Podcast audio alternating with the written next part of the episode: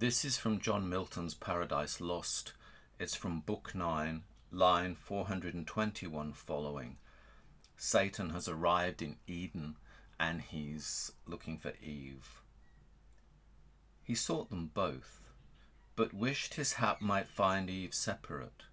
He wished, but not with hope, of what so seldom chanced, when to his wish beyond his hope, Eve separate he spies, veiled in a cloud of fragrance where she stood, half spied, so thick the roses bushing round about her glowed, off stooping to support each flower of slender stalk, whose head, though gay carnation, purple, azure, or specked with gold, hung drooping unsustained.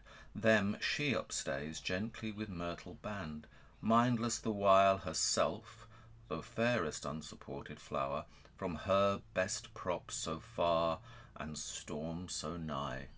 Nearer he drew, and many a walk traversed of stateliest covert, cedar, pine, or palm, then voluble and bold, now hid, now seen among thick woven arborets and flowers, embordered on each bank the hand of Eve. Spot more delicious than those gardens famed, or of revived Adonis, or renowned Alcinous, host of old Laertes' son, or that not mystic where the sapient king held dalliance with his fair Egyptian spouse. Much he the place admired, the person more, as one who long in populous city pent, where houses thick and sewers annoy the air, forth issuing on a summer's morn to breathe among the pleasant villages and farms adjoined, from each thing met conceives delight, the smell of grain or tedded grass or kine or dairy, each rural sight, each rural sound.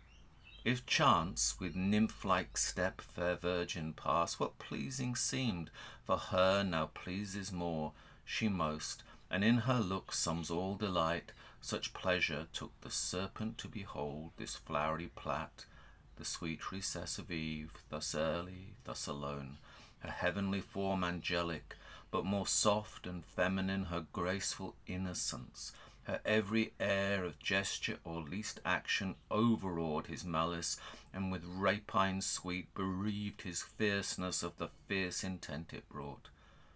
That space the evil one abstracted stood from his own evil, and for the time remained stupidly good, of enmity disarmed, of guile, of hate, of envy, of revenge. But the hot hell that always in him burns, though in mid-heaven soon ended his delight, and tortures him now more, the more he sees of pleasure not for him ordained. Then soon first hate he recollects, and all his thoughts of mischief gratulating thus excites. Thoughts, whither have you led me? With what sweet compulsion thus transported to forget what hither brought us? Hate, not love, nor hope of paradise for hell, hope here to taste of pleasure, but all pleasure to destroy, save what is in destroying. Other joy to me is lost. Then let me not pass occasion which now smiles. Behold alone the woman, opportune to all attempts. Her husband, for I view far round, not nigh, whose higher intellectual more I shun, and strength of courage haughty, and of limb heroic built, though of terrestrial mould. Foe not informidable, exempt from wound, I not, so much hath hell debased and pain enfeebled me to what I was in heaven. She fair, divinely fair, fit love for gods, not terrible, though terror be in love and beauty, not approached by stronger hate, hate stronger, under show of love well feigned, the way which to her ruin now I tend.